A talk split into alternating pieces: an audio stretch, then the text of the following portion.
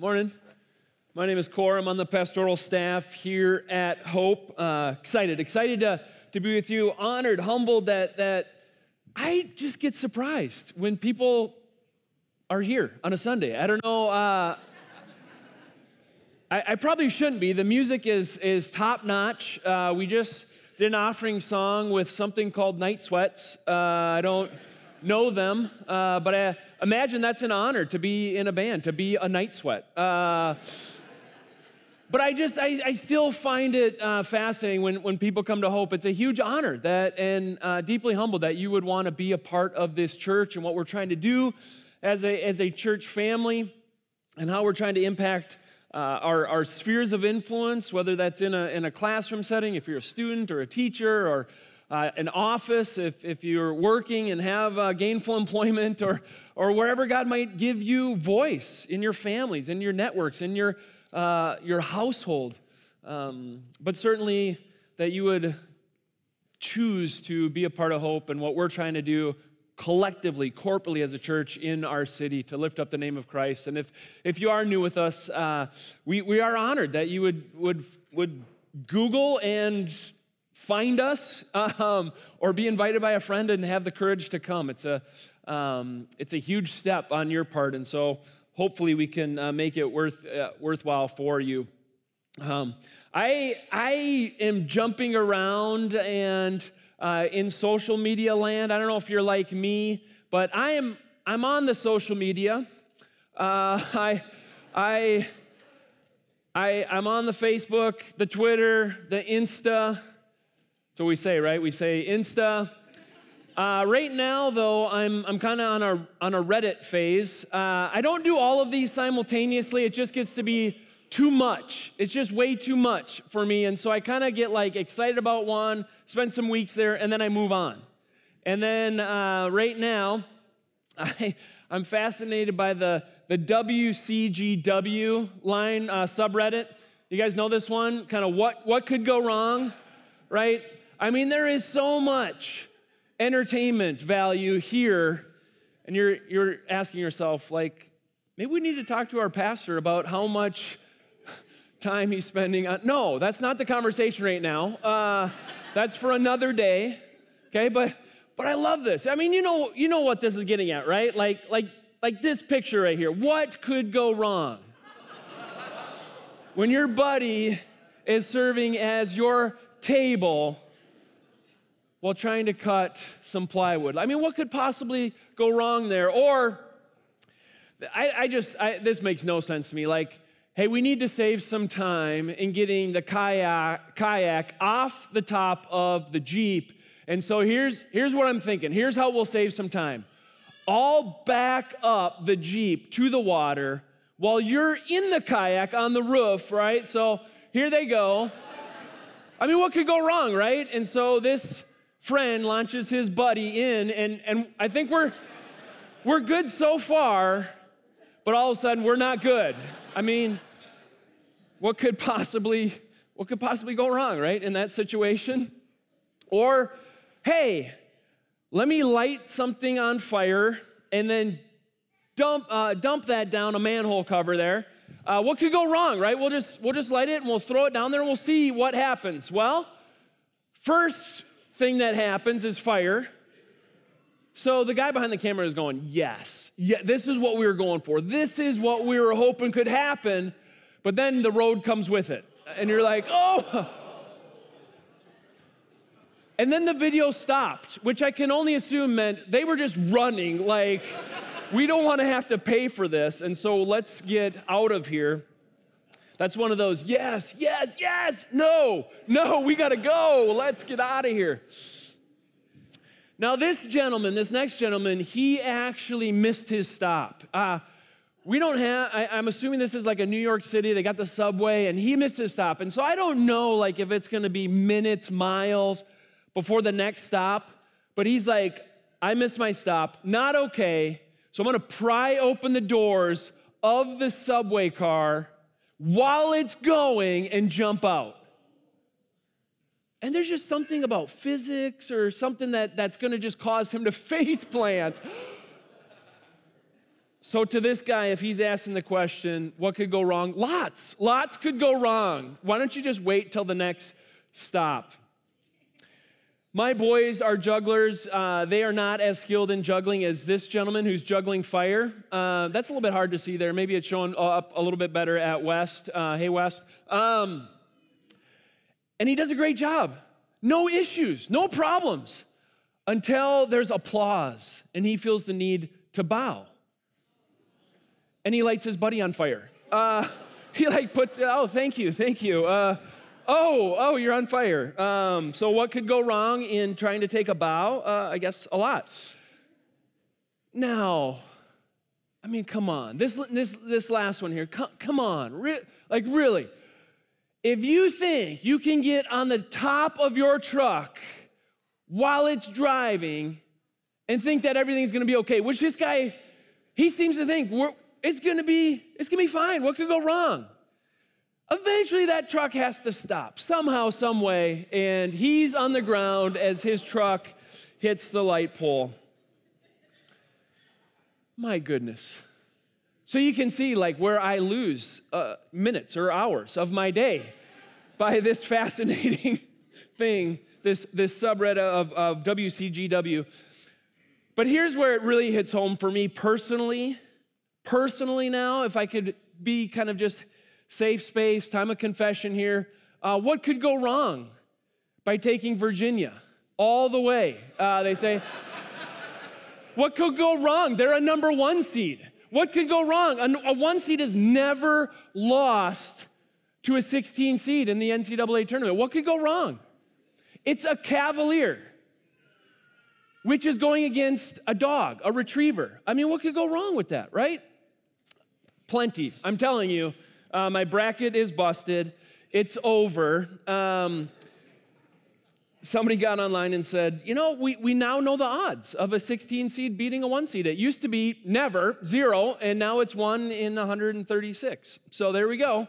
Uh, I've learned my lesson. What could go wrong? Much uh, if you pick the one seed, just uh, thinking it's going to be no problems. Now, I bring this up to try to give you a little bit of feeling as to what Moses and Aaron in the Israelites are experiencing. I'm trying to give you some sort of visceral, gut, gut, gut kind of wrenching feeling so that you know as we read this account what they would be going through. We're in the book of Exodus, the gospel according to Moses, a study of the book of Exodus, because Moses might be under the impression like, we got God. What could go wrong, right? And just by way of like kind of going back through the story, it's like, well, uh, Pharaoh made a decree that was going to kill Moses as an infant. So, what could go wrong? Much. Thankfully, circumstances happen and women intervene, six different women uh, in his life intervene and save him. Now, he sees his people being persecuted and he's like wanting to intervene and help out. It's like, what could go wrong? Well, he kills that person there's this tremendous backlash and he flees. So, what could go wrong? A lot. We continue forward in the story, and God appoints Moses to be his leader, to be his spokesperson. And not only that, but gives him signs to perform. And, and he goes to the people, and they respond in a really awesome way. And there's this worship service. And, you know, if you're Moses, you're thinking, I got God, I got Aaron, I got the elders with me, let's go. What could go wrong? He goes before Pharaoh. Pharaoh doesn't listen. And the Israelites who are experiencing slavery, it gets worse for them. So, what could go wrong? A lot. Their labor is so harsh, so severe, that now they are just utterly discouraged. They don't want to go forward anymore. They don't want to follow Moses or Aaron. They don't want to be counted amongst God's people. Look what it's gotten them. What could go wrong? Everything has gone wrong. Things have gone from bad to worse, as if that were even possible. And that brings us to where we are today. Going to read from the end of chapter 6 into chapter 7. If you have the sermon notes, those can be found kind of as you enter the sanctuary, both over at Hope West and Hope East. Um, you can see on that where I'm going, but not going to read it all from the get go. Just going to slowly walk through it with you. And, and a lot of this, just, just let me give you a heads up, a lot of this is repetition. We've heard these same things before. There is a, a certain wrinkle that I want to spend some time talking about from just a, an, kind of the totality of the Bible and what the Bible speaks about one aspect here. But a lot of this we've heard before. We've seen these things before. So there's not things that are altogether new as much as this is a literary device, a rhetorical device to keep them on, this, on the right track, keep them moving forward. And then we will end today by just asking, like, what, why do we need this so much? Why do we need this account so much? And I'll share a couple anonymous prayer requests that have come into Hope over the last month or so as a way of getting at the personal application, the implications of this text for our lives. And how can we continue to be the people of God, not just on Sunday, but as we go forth into those different spheres that God has given us influence? So let me start reading here at the end of chapter 6. It says, Now when the Lord spoke to Moses in Egypt, he said to him, I am the Lord. Tell Pharaoh, king of Egypt, everything I tell you. But Moses said to the Lord, Since I speak with faltering lips, why would Pharaoh listen to me? Is that new? No, we've, we've already had both of these things happen. So its inclusion here is a reminder that this story is ultimately not about Moses. And friends, it's, it's, it's, it's fascinating. I read the, the commentaries, and the number of people that speak of the moral quality, the moral superiority that Moses brings. And it's like, wait a second. Moses is writing this. And it seems like at every turn, Moses is reminding the audience of what a feeble, frail leader he is. He's writing this. So if he wanted to esteem his moral superiority, why would you include this? He's, he's putting it in there to say, this is ultimate. If, if you go away from this, remember, it's not about me. It's not about what a great leader I was, how eloquent I was in speech, what command I just brought forth the Israelites. No. God says something, and I resist. God says something, and I have already experienced so many things go wrong that I'm thinking about those things, and I'm trying to bring forth excuses to get out from this. So, this is ultimately a story not about Moses, but about God. Let's keep reading. Then the Lord said to Moses, See, I have made you like God to Pharaoh, and your brother Aaron will be your prophet. You are to say everything I command you, and your brother Aaron is to tell Pharaoh to let the Israelites go out of his country. So the Lord is reiterating words, phrases, sentences, a vision for the future that is consistent with what has already been said.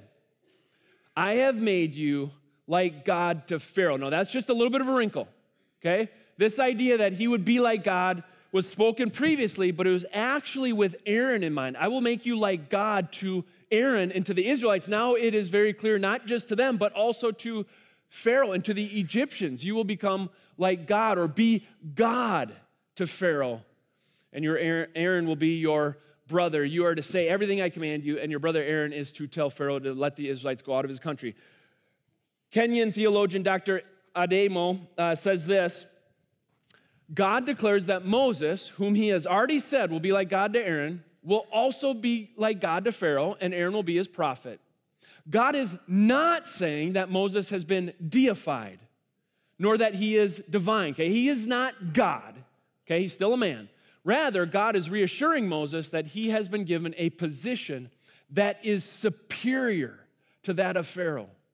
In, in this role, Moses will be able to perform unprecedented miracles and overwhelm the powers of the Egyptian magicians who represent the gods of Egypt. Do you hear that? Moses, you will be esteemed, you will be empowered you will be exalted over Pharaoh. Which, if you're in that culture and you're experiencing this live, that would have sounded like foolishness. Pharaoh? He's the most powerful person on the planet. That's how they view him. And so God is giving him this word that no, no, no, I will exalt you over him. your God will be exalted above his gods. Let's keep reading. But I will harden Pharaoh's heart, and though I multiply my signs and wonders in Egypt, he will not listen to you. Then I will lay my hand on Egypt, and with mighty acts of judgment I will bring out my divisions, my people, the Israelites. And the Egyptians will know that I am the Lord when I stretch out my hand against Egypt and bring the Israelites out of it.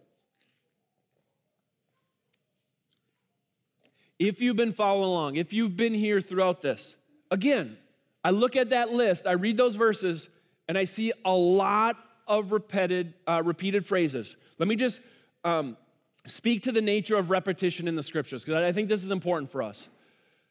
We are, are given to just coming to the word and reading it, and we read it once and we go, okay, on to the next thing. Why do they keep going forth? Remember, this is an oral culture, oral tradition.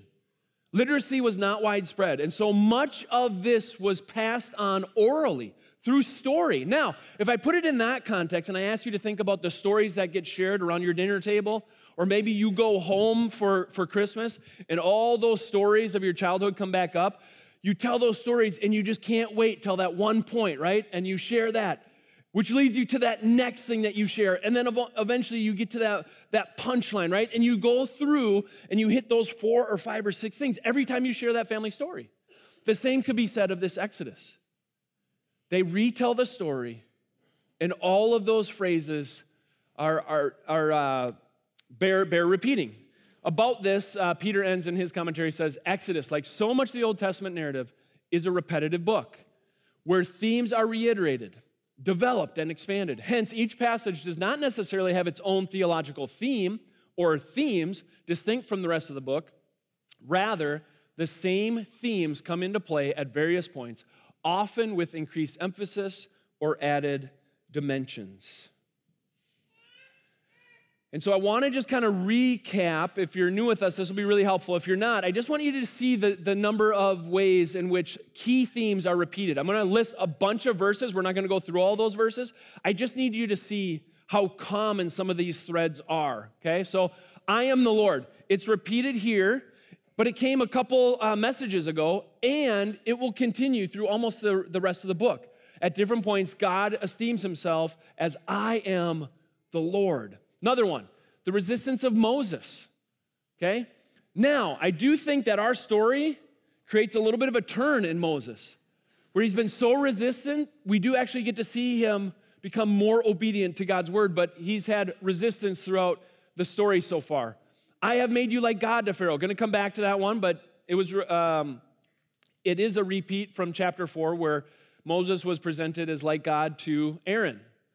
Aaron will be with Moses, so he's not alone in this. He has his brother who will serve as a prophet alongside him. I will harden Pharaoh's heart. We've dealt with that uh, on numerous occasions, and we'll continue to see that as we get into the other signs and wonders and plagues that come about in the next several weeks. Signs mighty acts of judgment. And I know perhaps that being Westerners, we're not given to this. We read the scriptures and we see those things and we go, ah, that probably didn't happen. Or we need to naturalize things, which many commentators do. They come forth and say, no, that's not a mighty sign of God. There was weather patterns that happened in Egypt alongside the Nile, and we can naturalize that story and take the supernatural out of it. But again and again, we see these promises of signs, of mighty acts of judgment that come from God, and then finally, ultimately, bring the Israelites out so that they might worship God. That this Exodus speaks of the deliverance of the Israelite people, that they will actually get to go forth from this country into a land of their own. So I, I throw that out there just to say if you feel like there's been some repetition in this series, if you feel like there's been some repetition in this series, if you feel like you're just tired because we keep saying the same thing over and over again, that's a part of the book of Exodus. That's a part of the scriptures so that we might hear these important threads. Let's keep reading. Moses and Aaron did just as the Lord commanded them. Moses was 80 years old and Aaron 83 when they spoke to Pharaoh. So, a couple things of note. Moses is younger than Aaron. So, when Moses gets set up to be a God, like a God to his older brother Aaron, I mean, that is the younger sibling's dream. I mean, this is like God establishing you as the younger brother to be over your older brother. I can think of nothing better as the youngest of three kids. Um, Moses and Aaron did just as the Lord has commanded. This is a turning point in our story. If you think of like a, a seesaw, a teeter totter, you know, you got the fulcrum, you got kind of the, the spot in the middle, right? And on, on one end is this great load that is Pharaoh in all his power. Okay? And then on the other end of that teeter totter is Moses. And he has been told of God, no, I will bring forth, Moses, I will bring enough force through you to offset his power, the Pharaoh's power. And it hasn't happened. It hasn't happened yet. And so you imagine the struggle that Moses and Aaron and the Israelite people have of like, is our God actually strong enough? Is our God actually big enough? And I think what we're going to see in the coming weeks is that ultimately, yes, God and the force he brings with his power, with his righteous hand, his mighty arm, as the scripture says, is able to move Pharaoh. Let's keep reading. The Lord said to Moses and Aaron, When Pharaoh says to you, Perform a miracle, then say to Aaron, Take your staff and throw it down before Pharaoh, and it will become a snake. We've, we've alluded to this before. He's done this before. It's going to happen again. But let's, let's remember kind of the symbolism of the snake here. Jen Wilkins says So you remember the significance of the serpent, right? It was a symbol of Egypt's power.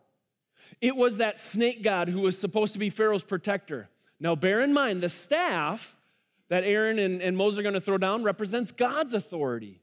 It's going to represent God's authority all through the plagues uh, and, and the cycle that we see here coming up. So ultimately, again, this is not a Moses against Pharaoh. This is God coming against Pharaoh and God coming against Pharaoh's gods, whom Pharaoh believes has utmost power, ultimate power. And God is going to show that those are insignificant before him. So Moses and Aaron went to Pharaoh and did just as the Lord commanded. Aaron threw his staff down in front of Pharaoh and his officials, and it became a snake. I mean, even though it's happened one other time, don't you just still get just a little bit like worried, like in Pharaoh's presence, like the stakes have never been higher. I'm gonna throw down this staff. And then it actually, it actually happens. And I just imagine, you know, like uh, this is really like so common now. And it's it goes through like gifts or gifs, however you want to say it. Uh, I don't want to divide the church. Um,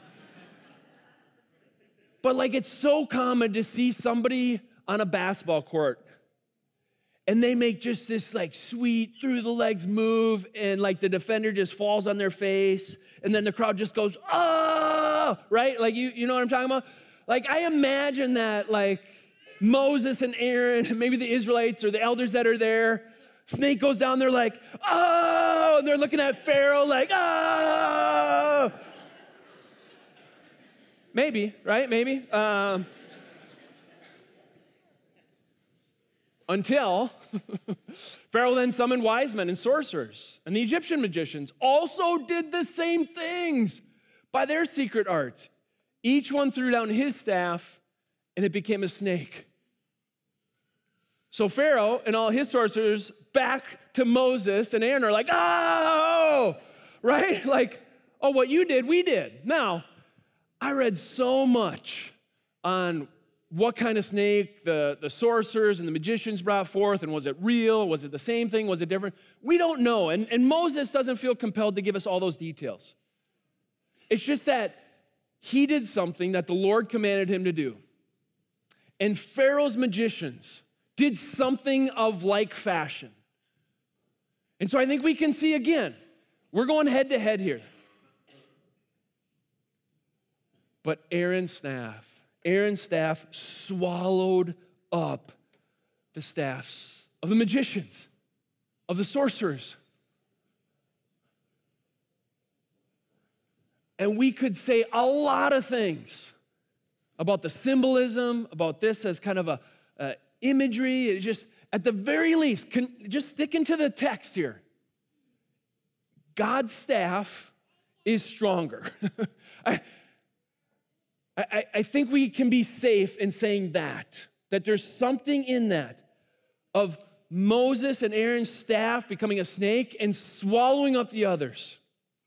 Later, this, this idea of swallowing up will be the same word that Moses will grab when he talks about the waves swallowing up the Egyptian army.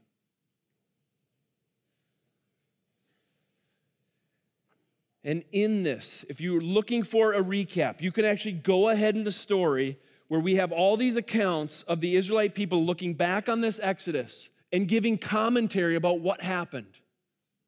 In that, you could turn to Numbers chapter 33. So we got Genesis, Exodus, where we are, Leviticus, Numbers. So just a couple books in the Bible later, we read this in, in Numbers 33, verse 4. The Lord had brought judgment on their gods, on the Egyptian gods. And that will remain true over the next four chapters of the book of Exodus. God is coming against Pharaoh, and God is coming against Egypt, and all that Egypt would believe is God.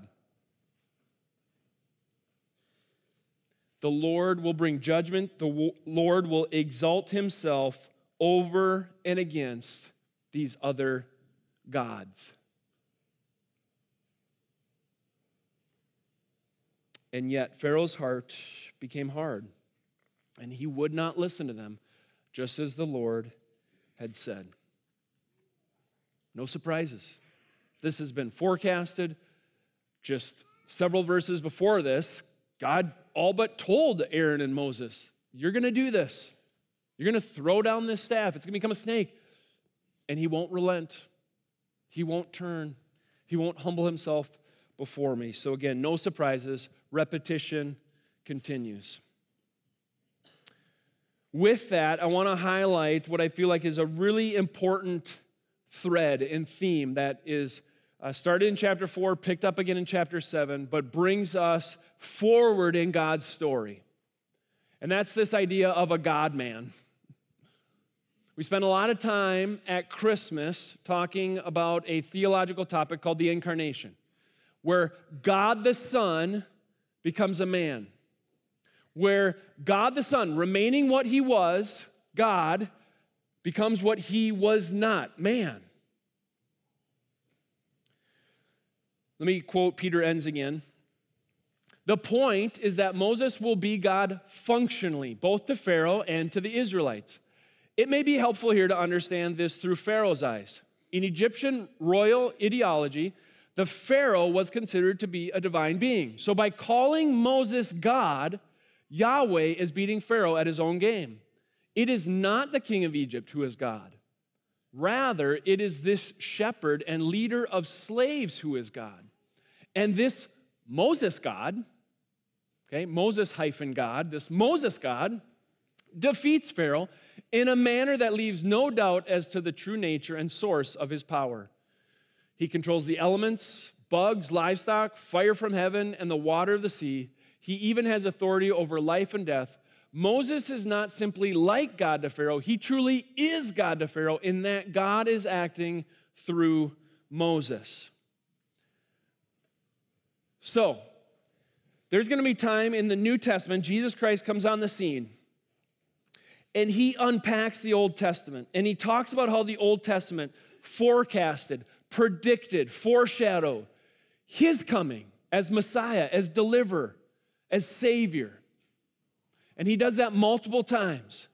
But let's just highlight a couple other areas of Scripture where this idea that, that God the Son becoming a man, this God man, Christ Jesus, where do we see that? Let me give you two passages. Because we have to see this, and we have to read this book of Exodus and understand how exalted Moses was among the people.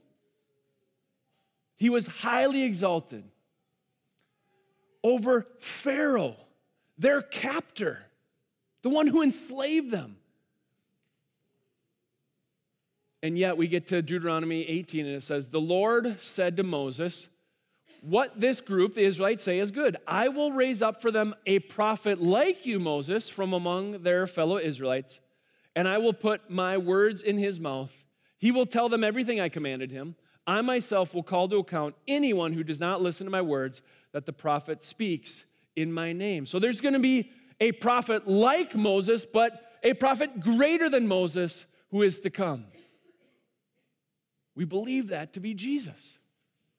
Look what it says in Hebrews chapter 3. Therefore, holy brothers and sisters who share in the heavenly calling, fix your thoughts not on Moses, but on Jesus, whom we acknowledge as our apostle and high priest. He was faithful to the one who appointed him, just as Moses was faithful in all God's house.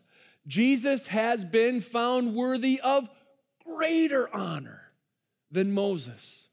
Just as the builder of a house has greater honor than the house itself, for every house is built by someone, but God is the builder of everything.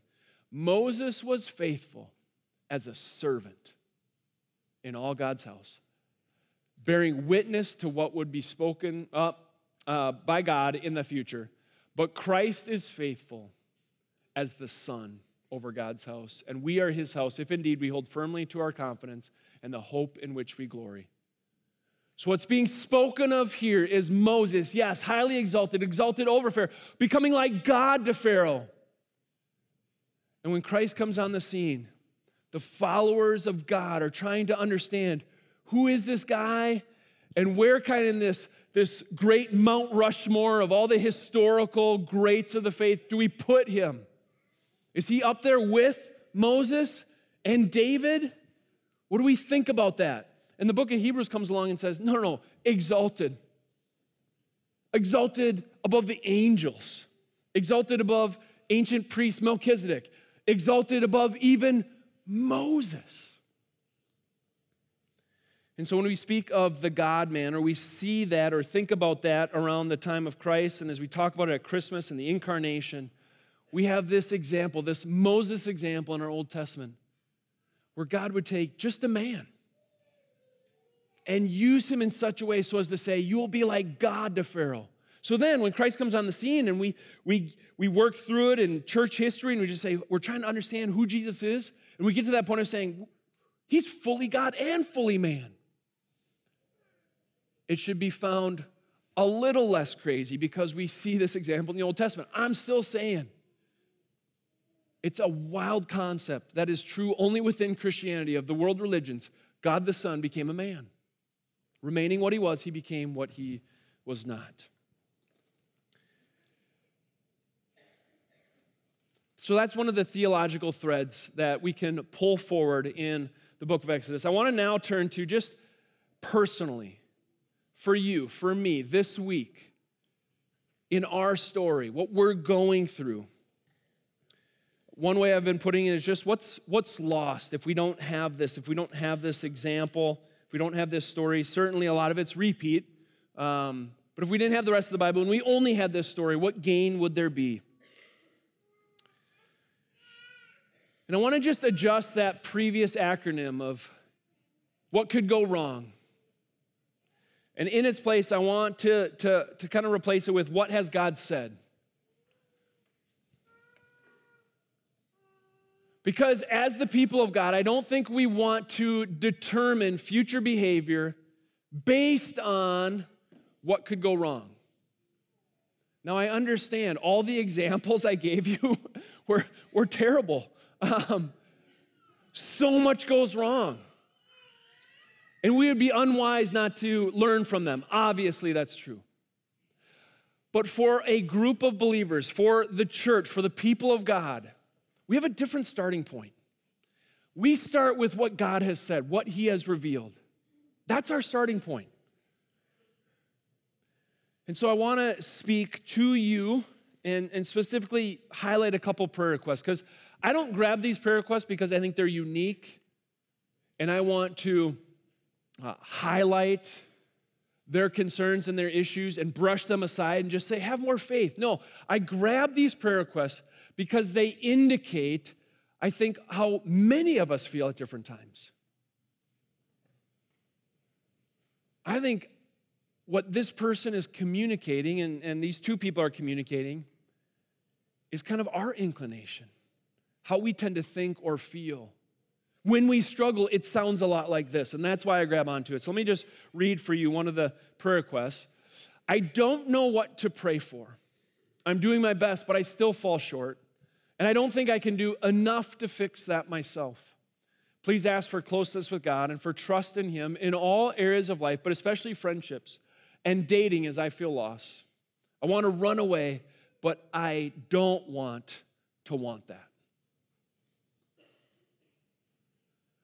I'm guessing in a church our size, this is not just one person that feels this way. I'm guessing there are many people that feel this way. And in that, what do we do with that? How do we respond to that?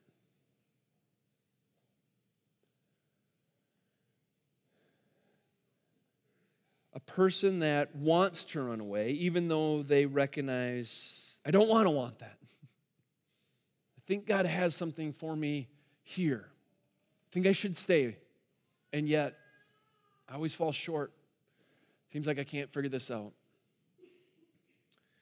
I want to read a couple passages that will hopefully encourage you, wherever you're at, whatever your struggle might be, to look upon Jesus. Just read that passage from Hebrews. Fix your eyes on Jesus. I want to give you two other examples where that idea is picked up on.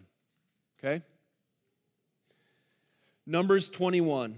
Let me give you the context. The Israelites are disobedient. They get set free from uh, Egypt, they go out into the wilderness.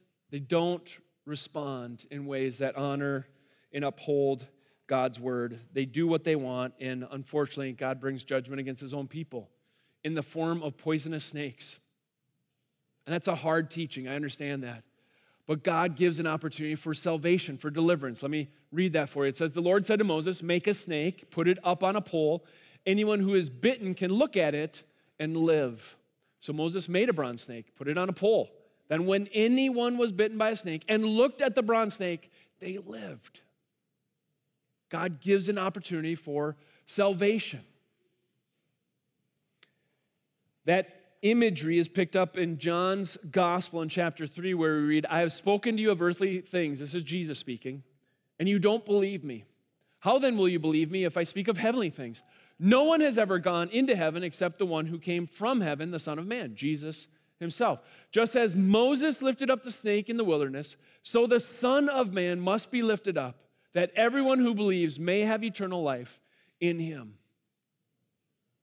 This is not a new gospel, Hope Community Church.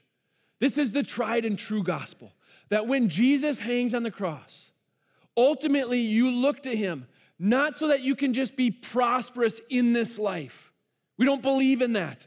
This idea of a prosperity gospel. You look upon Jesus that he might cover over your sin. Why? Because we looked at God and God gave us his word and we said, What could go wrong? And we dismissed him and we went our own way. And that cross that hangs behind me is God's answer, is God's rescue plan for you and for me. And so when this person says, I'm doing my best, but I still fall short, I don't think I can do enough to fix myself. To that I say, it's true. Amen. You can't. Thankfully, God is a healer, God is a rescuer, God can help us. And that doesn't change. For those of you who've been walking with Christ for a number of years, it's still the gospel. It's still pushing deeper into the riches of God's love his tender mercy, his ability to heal and bring you forward. It's tempting to think, oh, yeah, I've heard that. I know that. No, no, no. We all have heard that, but we keep repeating it. Why? Why, why do we repeat it at this church? Every Sunday, you guys bring up the gospel. It's like, yes, because you have been rescued and you need to be rescued. And God is rescuing you even today. And He will rescue you. Because of what we've seen at the cross, we can be assured of that, of God's power. So, what has God said? I will save you. Look upon me. Trust in me. Moses has every right to say, God, I've done that, I've tried that, it's not working. He has every right to say that. And yet Moses did as he was commanded. And I think we are called to believe in him even today. Another hope person shares this request I'm, I'm, I'm just feeling stuck. Not sure what I'm supposed to be doing, not sure what's next, but I'm not content with where I am. Would love prayers to really just hear from God. And I think that's where many people find themselves just, all right, yes, I hear God's word, I hear about the gospel, I know it really well, trusting in it, and yet there's something more personal, not as much corporate about the gospel going out to all people, want to do that, believe in that, but there's something more personal. I need direction. I need to know whether I go left or right, whether I should keep pursuing this or I should abandon and pursue a different route. Don't know if this relationship is right or healthy. Trying to understand that. Got this job thing, it's not going well. And so I come back again. What has God said? What has God said in His Word that could help us? Because I think there are a lot of people that identify with this. I feel stuck. Which way should I go? I talk to many of you. I feel stuck. I don't know whether I should take this job or stay, whether I should transition to a different church or stay. Got this small group thing coming up. Want to run, want to go from that. I just feel stuck. Not sure what I should be doing next. I want to answer a couple different ways.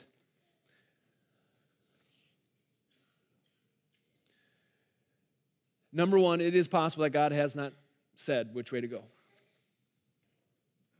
Is that fair? Like maybe He hasn't revealed the next step. God's at liberty to keep that from us. There's many times where He's working behind the scenes to orchestrate and just like, not yet, not yet. Moses, no, not yet. Wait, wait, wait now, right? So it could be. You could be in that waiting stage. How long were they going to be enslaved in Egypt? 400 years. Okay? That's a long time. That's hard to be stuck in that place. Or it could be, could be, I'm just going to throw this out there. Try it on like a, a, a shirt. If you don't like it, you can throw it off. All right? It's possible that the Holy Spirit has spoken to you, that He is trying to speak to you, that He's trying to communicate a way forward, things that you should do, steps you should take, and you're resistant. You bring it to God, you ask in prayer, God, help me, and He responds, and you go, uh, I don't think so, right? And you just go a different direction. Or you hear from God and you pass it off as like, no, that can't be what God wants for me because I don't see my friend doing that. They're not doing that thing. It's like, well, God's talking to you. We follow him because, not because what we see in our friend, but because what God's doing in our lives. So Maybe you need to follow. You ask for help from God, He responds, you go, Oh, let me bring that to someone in my life. And they go, No, that's crazy. There's so many things that could go wrong. Are you, that's absurd. You're gonna follow God and do that? Dangerous. You'll never get make any money. Sharing your faith with your coworker. Are you crazy? You know how many things could go wrong? Right? It's in that vein that I share these words from the book of Hebrews. This is the Israelite people, okay? So, as the Holy Spirit says to them today, if you hear his voice, if you hear God's voice, do not harden your hearts as you did in the rebellion during the time of testing in the wilderness, where your ancestors tested and tried me, though for 40 years they saw what I did. Friends, some of you have seen what God has done. You've seen it. You've experienced it. You've experienced His presence, His closeness. He has told you to do things and you have replied. You have responded. You have followed. And if for whatever reason you've gotten to that point, you're saying, but not one more step, God. It's too much. You're requiring, you're asking too much of me. It's too hard. I risk too much. That cost is too great to pay. I'll disappoint my parents. I'm not doing it. But, friends, if you've heard His Holy Spirit, if He's spoken to you in some way, Oh, that you might have the trust to obey, to follow him. Let me quote from Douglas Stuart, who says, The wilderness generation and all that have succeeded it had a similar tendency. And what Moses eventually learned, all believers, all believers have had to learn for themselves. God's timing only sometimes coincides with our expectations, and his idea of the hardships we need to go through only sometimes coincides with our idea of how much we can take. What could go wrong, friends? Lots. Following God, lots could go wrong. But what has God said? What has God said to you through the cross? He used to speak through prophets, but in these latter days, He has spoken through His Son. What's He said to you? What is He saying to you? If you hear the voice of the Holy Spirit, don't harden your hearts. Listen, respond, follow Him. May you, may you and I trust in God who has overcome the world, who is overcoming the world, and who one day will overcome the entirety of it. Let's pray together.